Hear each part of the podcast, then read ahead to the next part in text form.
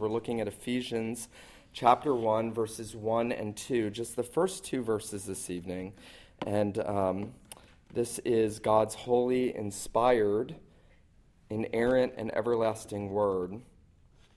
The Apostle Paul, now writing to this church that he was so intimately involved in, writes Paul, an apostle of Christ Jesus, by the will of God, to the saints who are in Ephesus and are faithful in Christ Jesus Grace to you and peace from God our Father and the Lord Jesus Christ. Uh, there's a scene in John Bunyan's Pilgrim's Progress. It's one of those scenes that every time I read it, I'm struck with the sheer greatness of the way in which Bunyan captures what he is seeking to capture in that great parabolic or symbolic uh, narrative of that journey of the believer through the wilderness of this world, heading to the celestial city. And as Christian has left the city of destruction, as he has began his journey, and as he is journeying, he comes to the house of a man named Interpreter. And it's one of the most significant places for Christian to come because as Christian comes to the house of the interpreter, he is essentially going to be given everything that is necessary to guide him in his journey. And uh, very on, early on in the chapter on the interpreter's house, this is what Bunyan writes about um, the interpreter. The interpreter commanded his man to light a candle in his house, and he bid Christian follow him. He brought him into a private room, and he bid his, his man open a door. When he had done this, Christian saw the picture of a very grave person hang up against the wall. This was the fashion of it. He had his eyes lifted up to heaven, the best of books in his hand. The law of truth was written upon its lips. The world was behind his back. He stood as if he pleaded with men, and a crown of gold did hang over his head. Then Christian said, What does this mean? Interpreter said, The man whose picture this is is one of a thousand. He can beget children, travail in birth with children, nurse them himself when they are born. And whereas you see him with his eyes lifted to heaven, the best of books in his hand, and the law of truth written on his lips, it is to show you that his work is to know and unfold dark things to sinners even as also you see him stand as if he pleaded with men, and whereas you see the world cast behind him, and that a crown hangs over his head, that is to show you that slighting and despising the things that are present for the love that he has in his master's service, he is sure in the world that comes next to have glory for his reward. Now, most certainly, the man in the picture in Interpreter's House is the Apostle Paul.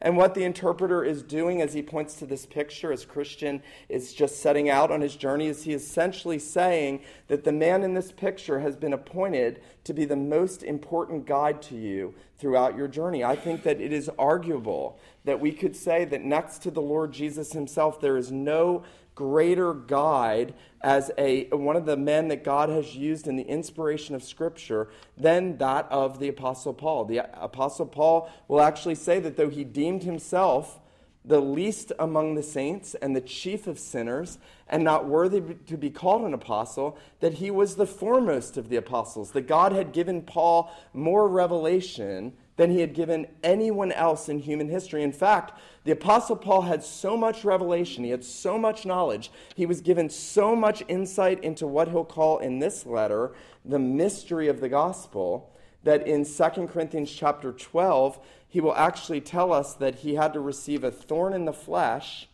a messenger of Satan to buffet him, and in his own words, lest I be exalted above measure because of the abundance of revelation given to me.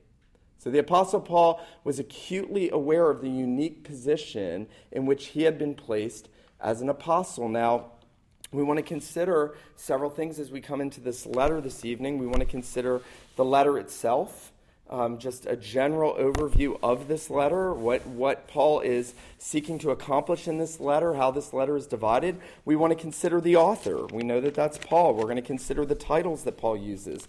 We want to consider the recipients of this letter. So we want to consider the letter, the author, the recipients, and finally, we want to consider the greeting that Paul gives in this letter. We'll notice that um, the letter to the Ephesians, as I've noted already, uh, has been termed John Calvin's most famous and favorite epistle. John Calvin preached through um, the book of Ephesians in Geneva over a period of almost a year. I believe it was 1547. And while, and this is remarkable in church history, while John Calvin was preaching and fueling the Reformation against all that Rome had done in taking away the light of the gospel and the truth of Scripture, as he is at the height and the heyday of his, of his time in Geneva, who is sitting under John Calvin listening to their sermons but John Knox?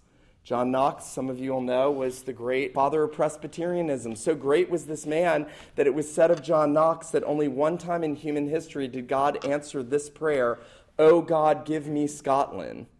And God answered that prayer and gave John Knox Scotland for the sake of the gospel.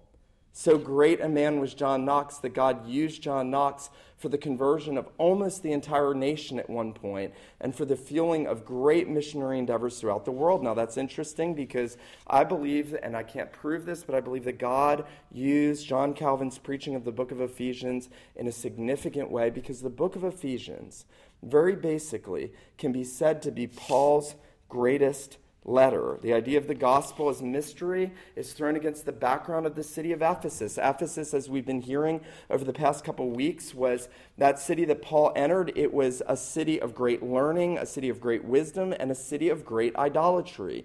You had the great temple to Artemis, Diana. It was one of the seven wonders of the known world. You had in Ephesus a spiritual stronghold of darkness. When multitudes heard the Apostle Paul preach about Jesus and they were converted, um, in Acts chapter 19, we read that those that were converted brought their occult books, their magic books, their witchcraft books, and they burned them publicly to show their allegiance to Jesus. Now, I think uh, it has been rightly said that this letter is the greatest letter that Paul has ever written.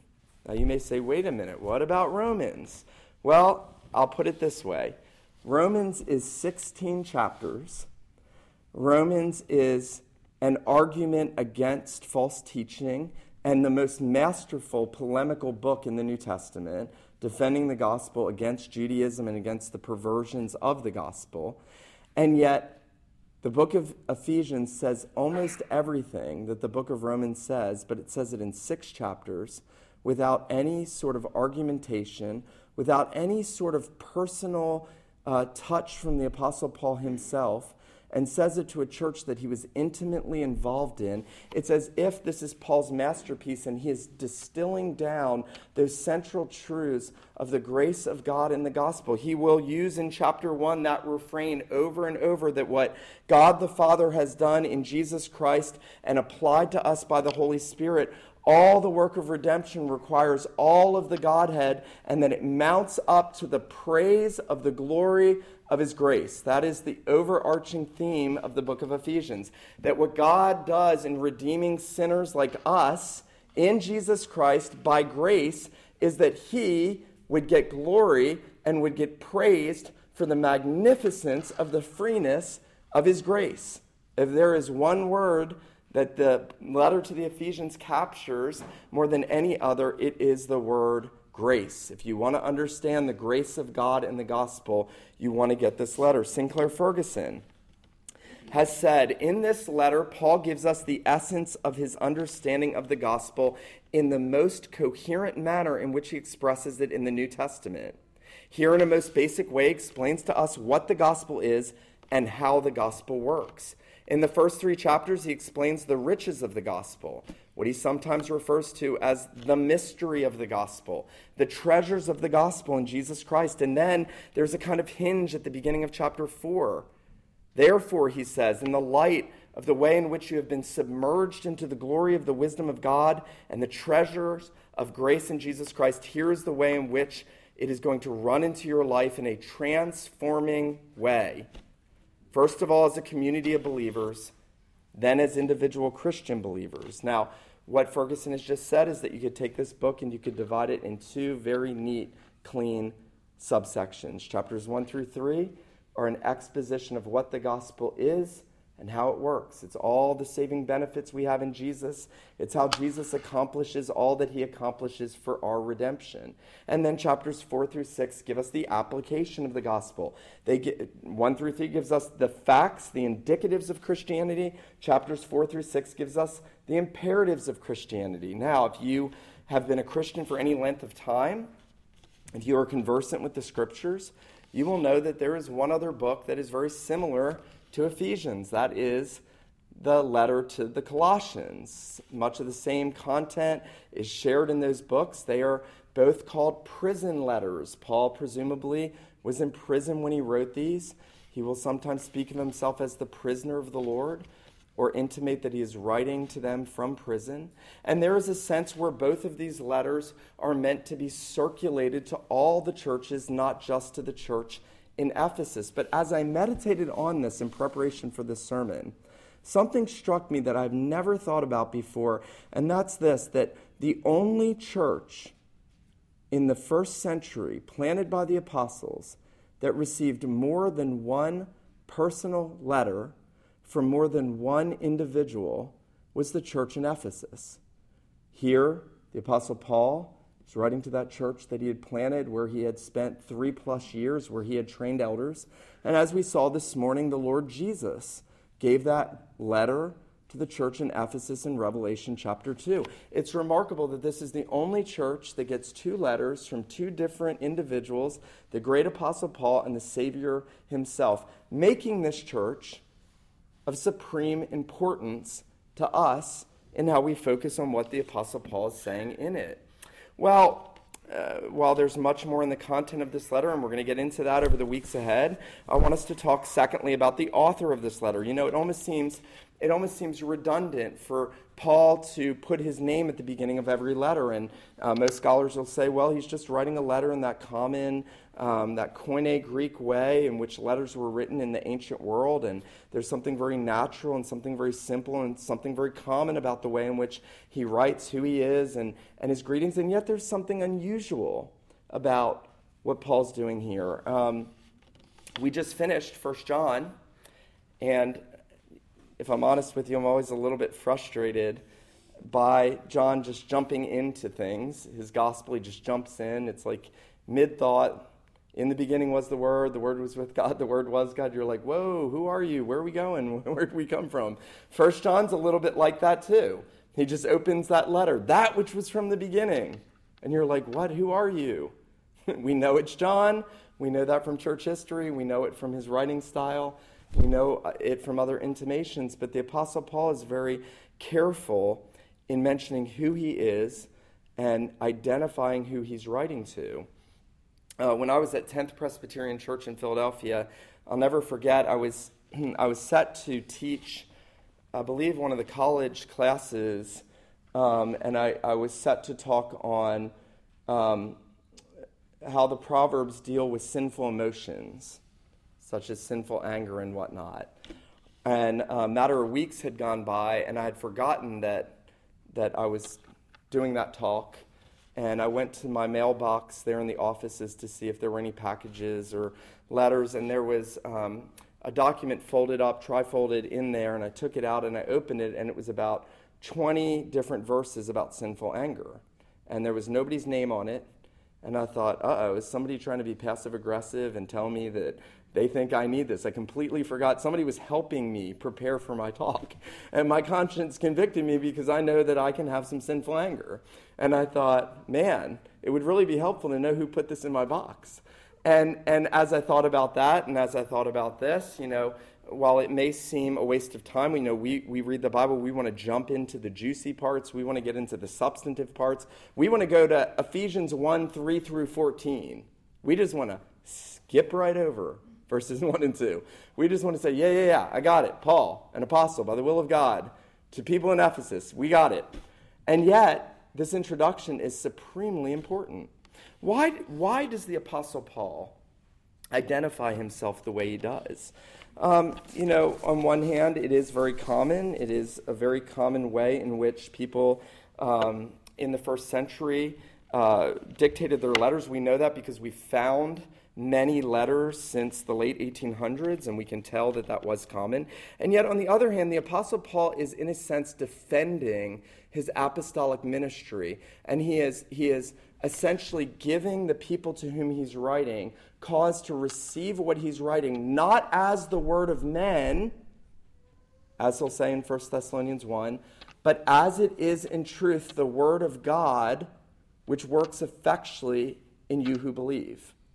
The Apostle Paul, if anything, is a man who is deeply concerned with explaining that he is not writing as a mere man, a mere letter like any other letter. He is deeply concerned with helping those to whom he is writing understand that he has been commissioned by God, that God has sent him, that he has been called, that he is being uh, he has been entrusted with a stewardship. You know, chapter 3 by the way, very interestingly, Paul is one of the least intimate of all Paul's letters. Um, there's very little where he reveals his heart. There's, there's not much where he reveals the burdens of his soul. You, you find that the Apostle Paul, for, um, for such a type A alpha male who would drive you crazy probably, um, was actually a very kind hearted, deeply caring man who often revealed the burdens of his heart. He often revealed the burdens he had for the churches, the deep care, the way in which he felt forsaken by his friends and hurt by those who had rejected the gospel and caused harm to his ministry. The Apostle Paul is the most transparent of the apostles, if I can put it that way. And yet, there's almost no transparency here. Paul doesn't open his heart to the Ephesians. It's the least intimate of his letters. There's very little personal about this letter to the Ephesians for the Apostle Paul. And yet, notice in chapter 3 that Paul does give us a sort of biographical statement about what has been entrusted to him.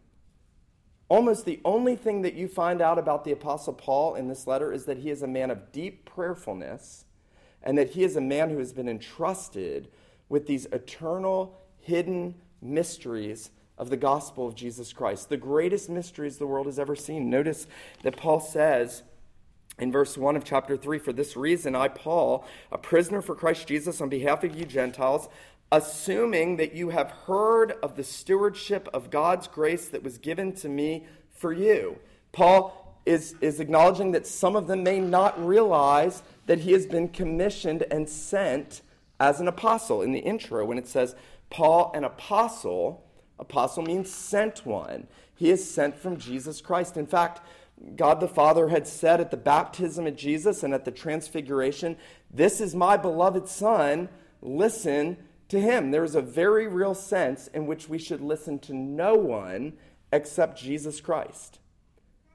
And yet, we know that God has so ordered things as to speak by the Spirit of Christ through the prophets in the Old Testament, through the apostles in the New Testament, and that when the Word of God is read and proclaimed in its purity as the Spirit of Christ moved in these men and entrusted to them the deep mysteries of the gospel, it is the Lord Jesus Christ Himself speaking.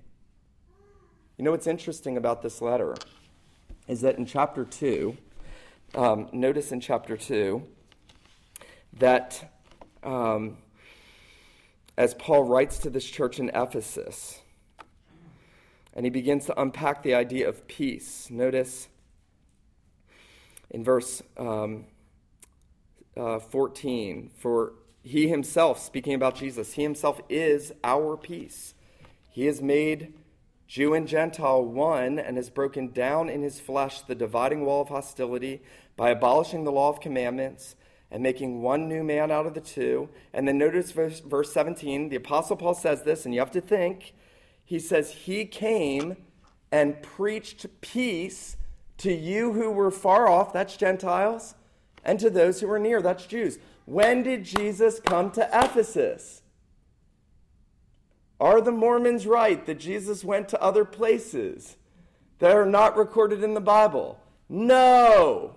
When did Jesus go to Ephesus? He went to Ephesus when the Apostle Paul went to Ephesus and when the Apostle Paul proclaimed the mysteries of the gospel, it was the living and reigning and risen and ruling Lord Jesus Christ preaching through the Apostle Paul peace to those who receive the word of God. When Paul spoke the scriptures and the mystery of the gospel, it was Christ speaking. That's one of the beautiful things about preaching. Why do we make such a big deal about a guy who's not that funny getting up here, a guy who goes too long, like he did this morning, preaching God's word to you? Why do we make such a big deal about that? Because we believe that Jesus speaks when the word is preached in a special way.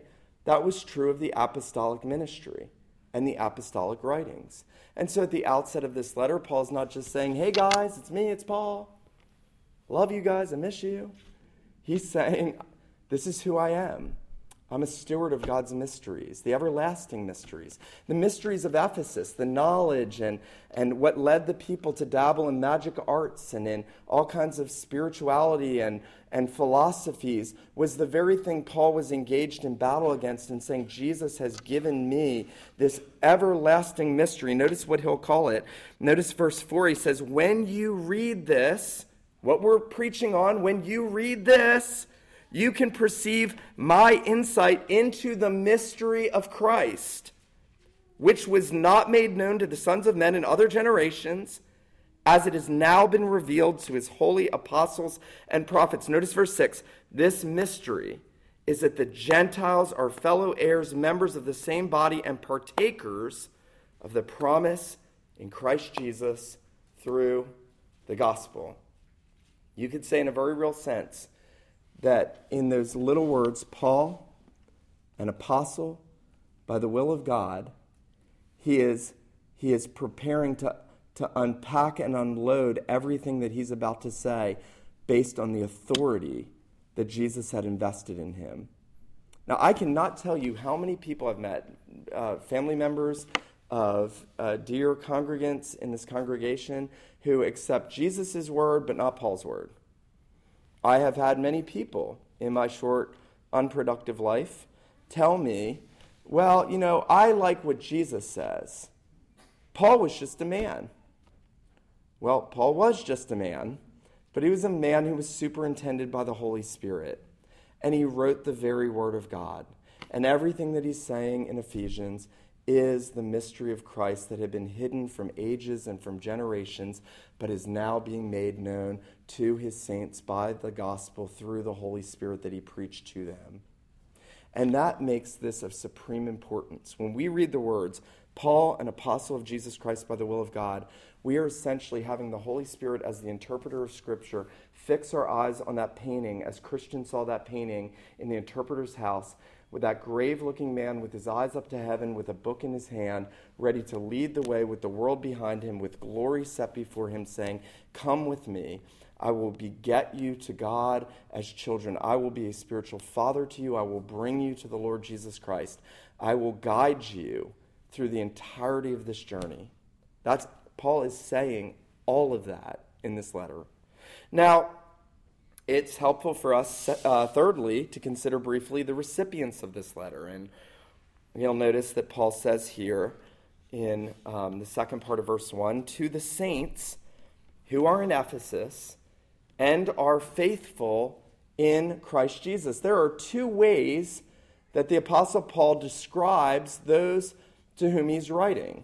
He, in a sense, gives two titles. Eric Alexander says the two titles that Paul gives to the believers in Ephesus capture for us the two sides of believing. First, they have relied on Christ for eternal life, therefore they are saints. Second, they are those upon whom Christ can rely, therefore they are called faithful. I really like that. They have relied on Christ, he has set them apart for himself. Christ can rely on them as faithful witnesses in the world, therefore they are called saints and faithful ones. Now, I, I think one of the um, one of the richest ways that we are identified in Scripture is, is that of saints. And yet, it's one of the least appropriated and most misunderstood. The Roman Catholic Church has said that if you are some kind of super awesome um, Christian who has loved people um, in some kind of super amazing way, that you somehow supererogate for yourself. That's the big word they use. I didn't make that up. You supererogate for yourself all these good works that overflow to really crummy Christians who are just living a humdrum life. And, um, and those good works overflow to, to others so that they get grace from other sinners, not from Jesus, from other people who have supererogated these good works. And that once they have supererogated enough good works and they've put enough extra good works in there for other people, I, you look at me with blank stares. I get it. This is really what they teach. I, I mean that. I am not making this up. And, and once they have put enough extra good works in the bank account for crummy old Christians that don't do a lot of good works, then they attain the level of sainthood and they are canonized. And, and for the life of me, I mean, I know how we get there in church history. There, there's a very complicated explanation for that. But for the life of me, I cannot understand how anyone can read Ephesians 1 1 and not get that Paul is saying if you are a believer in Jesus Christ, you are a saint. You have been sainted. My name is Nicholas. People used to make fun of me as a kid. I was Saint Nicholas constantly. Um, you know what? I am Saint Nicholas. And you are Saint whoever you are if you're in Jesus, if you are united to Jesus by faith, if you're trusting the Savior alone for salvation, if you're resting in the sovereign grace of God for your redemption, you're not trusting in your own works, you are a saint.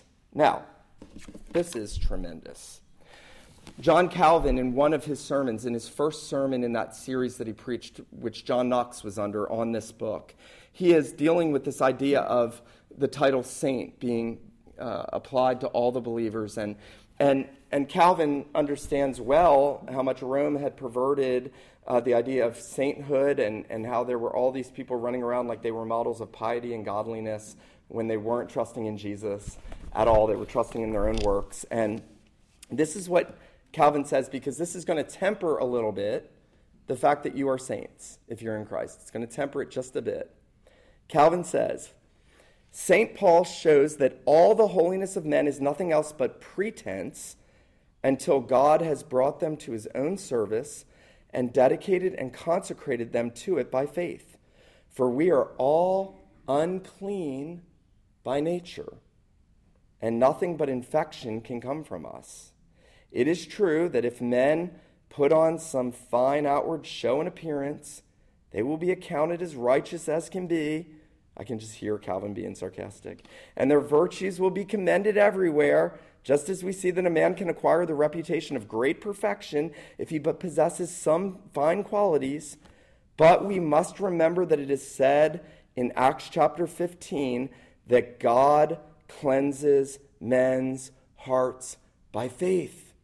God cleanses men's hearts by faith. And he had great reason to do so. For as Jeremiah the prophet says, man's heart is a pit of horrible confusion. Jeremiah 17 9. We ourselves do not perceive it. I, I love this. We ourselves do not perceive how, how horrible a pit of corruption our hearts are, but God has clearer eyes than me. Oh, that is so sweet. I read that. I was like, Phew. we don't see how corrupt we and others are, but God has clearer eyes than me. Calvin says, Be that as it may, let us assure ourselves of this that all the holiness which men imagine they have is but corruption and abomination before God until such time as they are made one by the faith of the gospel. So, if you're in Jesus, it is not, and you are a saint, and you are called a saint not because of anything intrinsic in you, not because of any greatness in you, not because of any fine qualities in you. You know, I often say, sadly, that many people in, in North America in churches, they really have a view of God that, you know, God just thinks you are just so amazing. That is not the testimony of the Bible anywhere.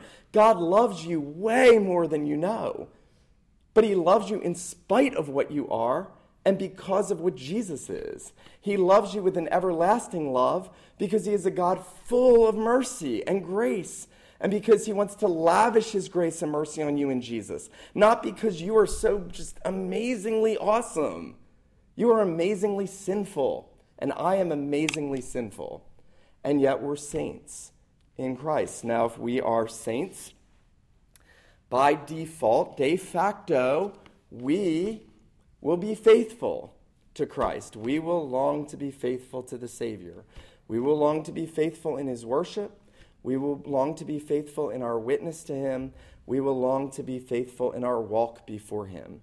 We will want to be faithful in our Christian living. The Apostle Paul is actually going to tell us what it looks like for us to live in accord with the gospel and to be faithful from chapters 4 to 6 of this great letter. He's going to say, Now that Christ has done all this to make you a saint and bring you to himself and redeem you, here then is how we ought to live as become the followers of Jesus Christ. And so Paul addresses them as the saints and as faithful. Now, I want to just point out one brief thing here about the recipients, one more he says that they're in Ephesus. He doesn't say to the saints and faithful who should separate from the world completely and go live in caves monastically.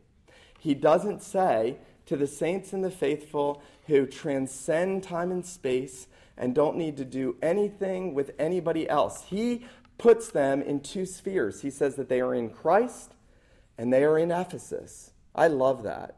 If you are a believer, you have two identities.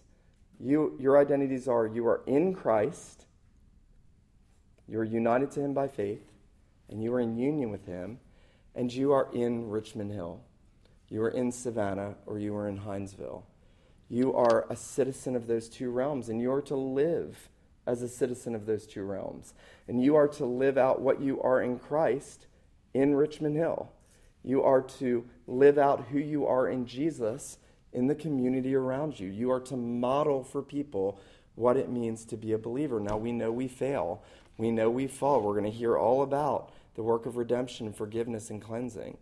But we are to be conscious of who we are. Paul would want to stir us up to that end. Well, fourth and finally, very briefly, he gives them this great and gracious greeting. Notice verse 2. He says, Grace to you and peace from God our Father and the Lord Jesus Christ. These are the two great pillars of Christianity grace and peace. God extends all of his grace to you in Christ, and God makes peace through the blood of the cross of the Son of God. If you took these two great benefits from our God, that he is gracious to us and that he gives us peace, and you ran them through this letter, you would see that really all the Apostle Paul is doing is unpacking those two ideas what is the grace of God? And what peace do we have in Jesus Christ? And at the end of the day, what Paul is going to say in this letter is that all of God's grace comes to us only and totally in Jesus Christ. And he's going to explain that Jesus coming and taking flesh to himself and dying and hanging on the cross and taking all of our transgressions upon himself and breaking down the wall of division between Jew and Gentile and, and taking away the weapons of principalities and powers, taking away the, the weapons of Satan and forces of darkness, that what Jesus is going to do on the cross is he, he's going to make peace first and foremost vertically between God and men. He is going to make peace through the blood of his cross. He is going to reconcile us to God in one body through his death on the cross, and he is going to make peace horizontally between people who at different times were at hostility with themselves. I want to say this this morning.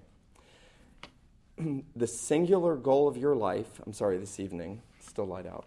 The, the singular goal of your life ought to be to see and realize the grace and peace of God in your relationship with the Lord and then in your relationship with everyone around you. You should think, as a saint and a faithful one in Christ, in Richmond Hill, I am to be a manifestation of God's grace, both in my relationship with the Lord and with my relationship with others, and I am to be a conduit of His peace, both in understanding the peace I've received and the peace that I am to make with others. I think that is so beautiful that Paul is he is telling them that God wants you to have these things. Now, I remember as a young Christian wrestling through why why isn't the Holy Spirit mentioned here? It's an interesting question. Paul often um, greets with this similar greeting of grace and peace, or grace, mercy, and peace, um, from God the Father and the Lord Jesus Christ. And I used to think, now, it's odd. I thought we were Trinitarian. I thought we believed in three persons in the Godhead, not two persons in the Godhead. Why is the Holy Spirit getting slighted in this intro? It doesn't seem it didn't seem to make any sense. I had no answer for it. And then as I was reading, and you'll know why I love Jonathan Edwards so much, as I was reading his unpublished essay on the Trinity, Jonathan Edwards takes up this question. He says, I can think of no other good account that can be given of the Apostle Paul's wishing grace and peace from God the Father and the Lord Jesus Christ in the beginning of his epistles without ever mentioning the Holy Spirit as we find it 13 times in salutations in the beginning of his epistles, except that the Holy Spirit is himself the love and grace of God the Father and the Lord Jesus Christ, and he communicates that love and grace between the Father and the Son. Now, this is deep. I think Edwards is right. God is love. God is wisdom. God does not have wisdom. Sometimes we mistakenly say God has a lot of wisdom. No, God is wisdom. God is his attributes. He is just. He is holy. He is wise. He is grace. He is mercy. He is wrath. He is his attributes. And yet, in a special way, within the mystery of the Godhead, and this is profound, the Father and the Son are always delighting in each other. The Son tells us that. He says that he always delighted to do the Father's will, and they speak of that mutual delighting. The Father's always delighting in the Son. This is my beloved Son in whom I am well pleased. And in, in the Godhead, the Father and the Son are face to face with each other, the Apostle John tells us in John 1. There, he is toward himself in the multiplicity of his persons. And yet, what Edwards is saying is that the Holy Spirit, who is fully God, he is fully worship, worthy of our worship. He is the one who applies the redemption of the Son to us, is in the Godhead the communication of the grace and the peace and the love between the Father and the Son. You know, I don't know if you've ever noticed this, but um, the Holy Spirit is called two things, well, more than two things, but within the realm of the Godhead, he is called the Spirit of the Father, and he's called the Spirit of Christ. He, the Father and the Son, share the Holy Spirit. If you just took that and walked out of here and tried to think about that, it would hurt your brain. It would hurt your brain. If you actually could even begin to comprehend that the Holy Spirit is fully God, just like the Father and the Son, but that the Father and the Son share the same Holy Spirit, and the Holy Spirit is the communicative agent of all of the sweet, wonderful, delightful things of the Godhead. And I think what Paul is saying, and he'll tell us this at the end of chapter 1, is that the Holy Spirit is the one that communicates that grace and that peace to us. That he will come and he will take all that Jesus did at the cross and he will make it applicable to us. And we will be sealed by that Spirit and we will live in that spirit. And we will make war against principalities and powers. Chapter 6 will be told by that Spirit. And the Holy Spirit will communicate the grace and the peace from the Father and the Son to you and me.